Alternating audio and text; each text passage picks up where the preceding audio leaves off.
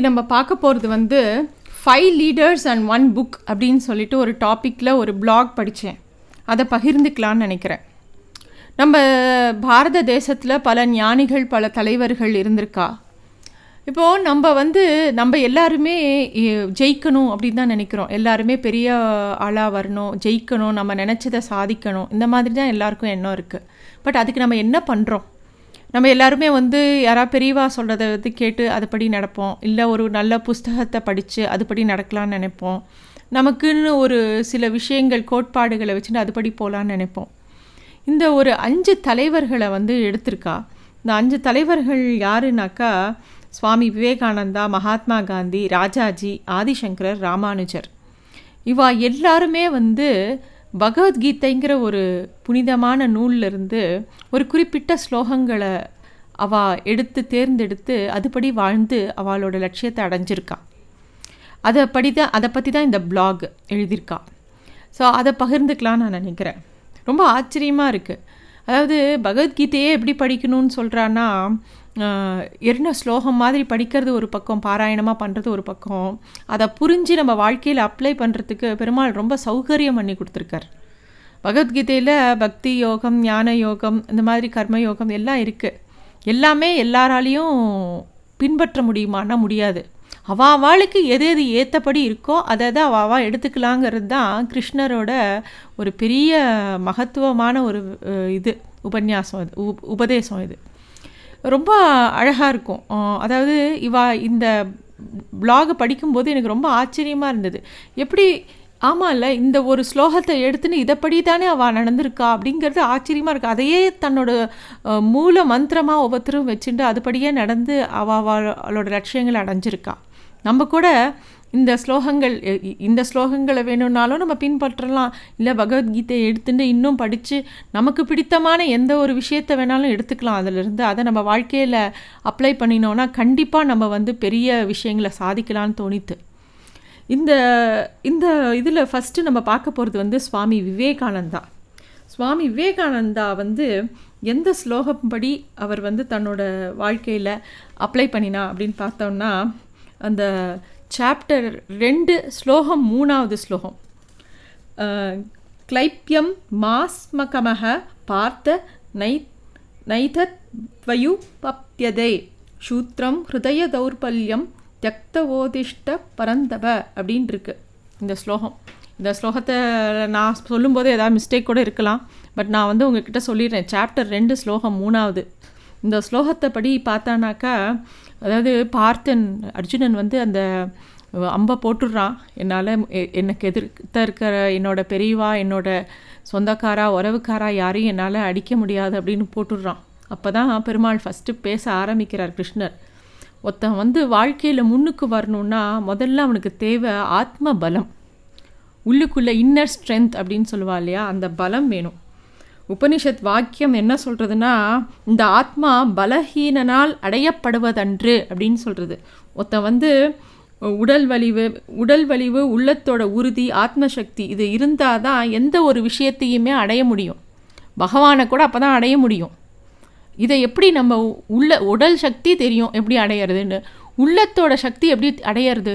அப்படின்னாக்கா அவள் என்ன எல்லாம் என்ன சொல்லியிருக்கான்னாக்கா நம்ம வந்து நமக்கு தேவையில்லாத நெகட்டிவ் தாட்ஸு எப்பயுமே ஒரு தேவையில்லாத விஷயங்கள் நம்ம மைண்டு புத்திக்கு தான் போகும். அந்த புத்தியிலேருந்து தான் மனசுக்கு போகும். அந்த மனசுக்குள்ளே இறங்கிறதுக்கு முன்னாடியே அதை தடுத்துடணும். தடுத்து நம்மளோட ஆத்ம பலத்தை நம்ம உசத்திக்கணும் இந்த ஆத்ம பலத்துக்கு பல விஷயங்கள் இருக்குது பண்ணுறதுக்கு நம்ம எல்லாருமே வந்து அந்த காலத்தில் அதுக்கு தான் நல்ல விஷயங்களை கேளு நல்ல விஷயத்தை பண்ணு ஒரு சத் சங்கத்திலேயே இரு.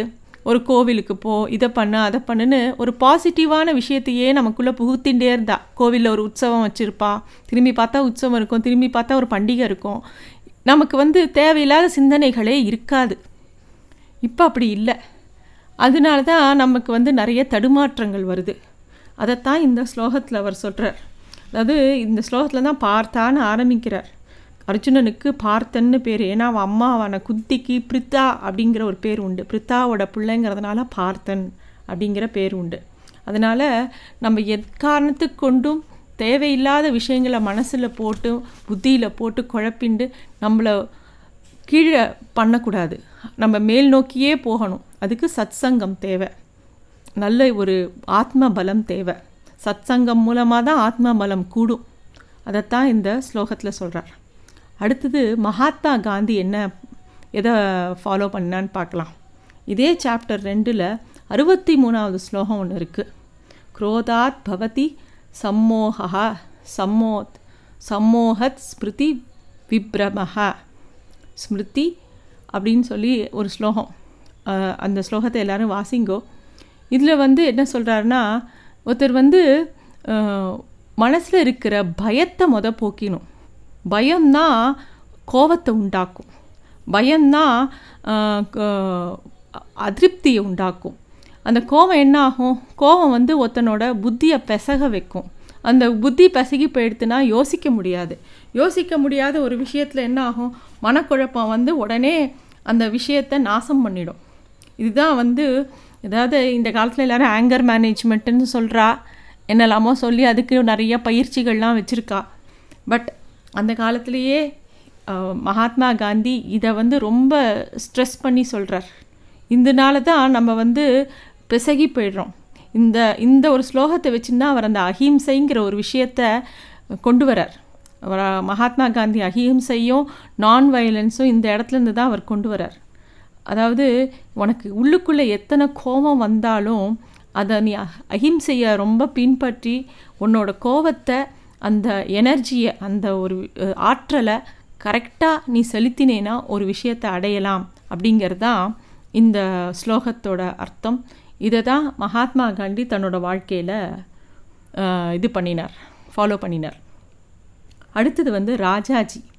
ராஜாஜி ஃபாலோ பண்ணின விஷயம் என்ன அப்படின்னா இதே சாப்டர் ரெண்டில் நாற்பதாவது ஸ்லோகம். நேக பிக்க பிகர்ம நஷோ ஸ்திப்ரத்யவ்யோ ந வித்தியதே ஸ்வபல் ஸ்வல்பம் அப்தியாஸ்ய தர்மஸ்ய திரயத்தே மகத்தோ பயத் அப்படின்னு சொல்லிட்டு ஒரு ஸ்லோகம். இதுக்கு என்ன அர்த்தம் அப்படின்னு பார்க்கலான்னா வேலை பண்ணுறது அப்படிங்கிறது நம்ம எல்லாரும் அதாவது இது இவர் இவரை பொறுத்த வரைக்கும் இவர் ஒர்க் எத்திக்ஸ் பற்றி பேசியிருக்கார். ஒரு காரியம் எடுக்கிறோம். அதை நம்ம எவ்வளோ தூரம் பண்ணுறோமோ அதுக்குண்டான பலன் உண்டு.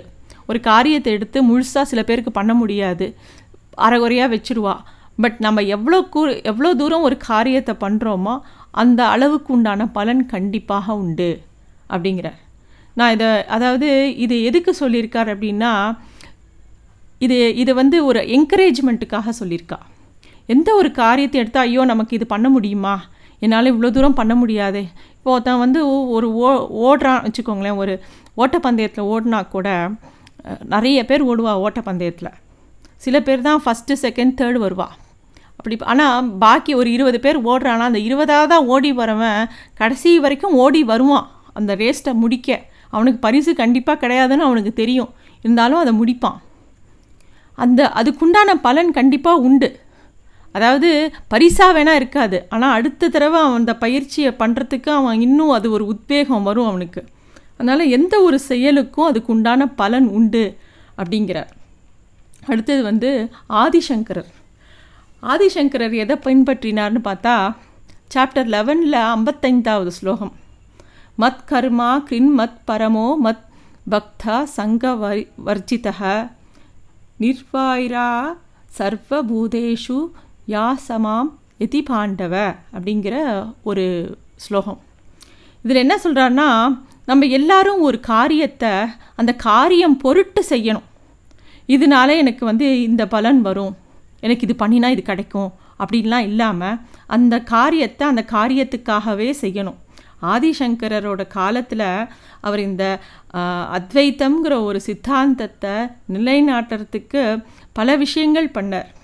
அதை வந்து அதில் வந்து அந்த வே வேதாந்தத்தை வந்து பரப்புறதுல தான் அவர் இருந்தாரே தவிர தான்கிற விஷயத்தை அதிலிருந்து தன்னை விளக்கின்ட்டார்.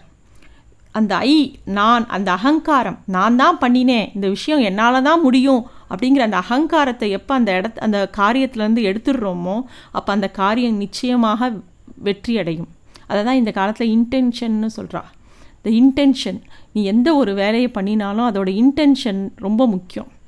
அதில் வந்து நாங்கிற அகங்காரம் ரொம்ப இருக்கக்கூடாது.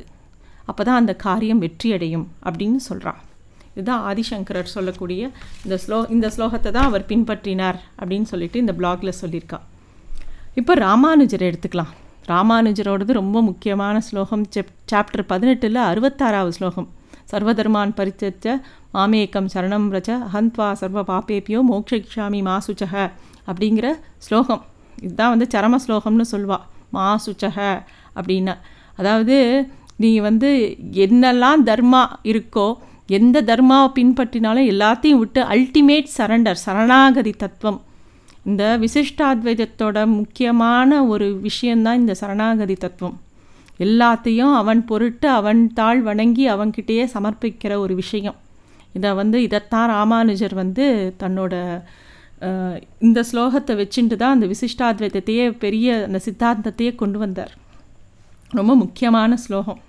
இப்போது நம்ம ஜப்பான்ல எல்லாம் பார்த்தோன்னா எவ்வளவோ பெரிய அழிவுகள் வந்தால் கூட அவள் எல்லாரும் முன்னுக்கு வந்ததுக்கு காரணம் அவள் யாரும் வந்து இது நான் பண்ணேன் இவன் பண்ணினா அப்படின்னு சொல்லாமல் எல்லாரும் தன்னோட நாட்டை முன்னுக்கு கொண்டு வரணுங்கிறதுல ரொம்ப முக்கியமாக இருந்தா. அவள் அந்த அகங்காரம் இல்லை அதனால் முன்னுக்கு வந்தா. எந்த ஒரு ஈகோவும் இல்லை அதனால் முன்னுக்கு வந்தா.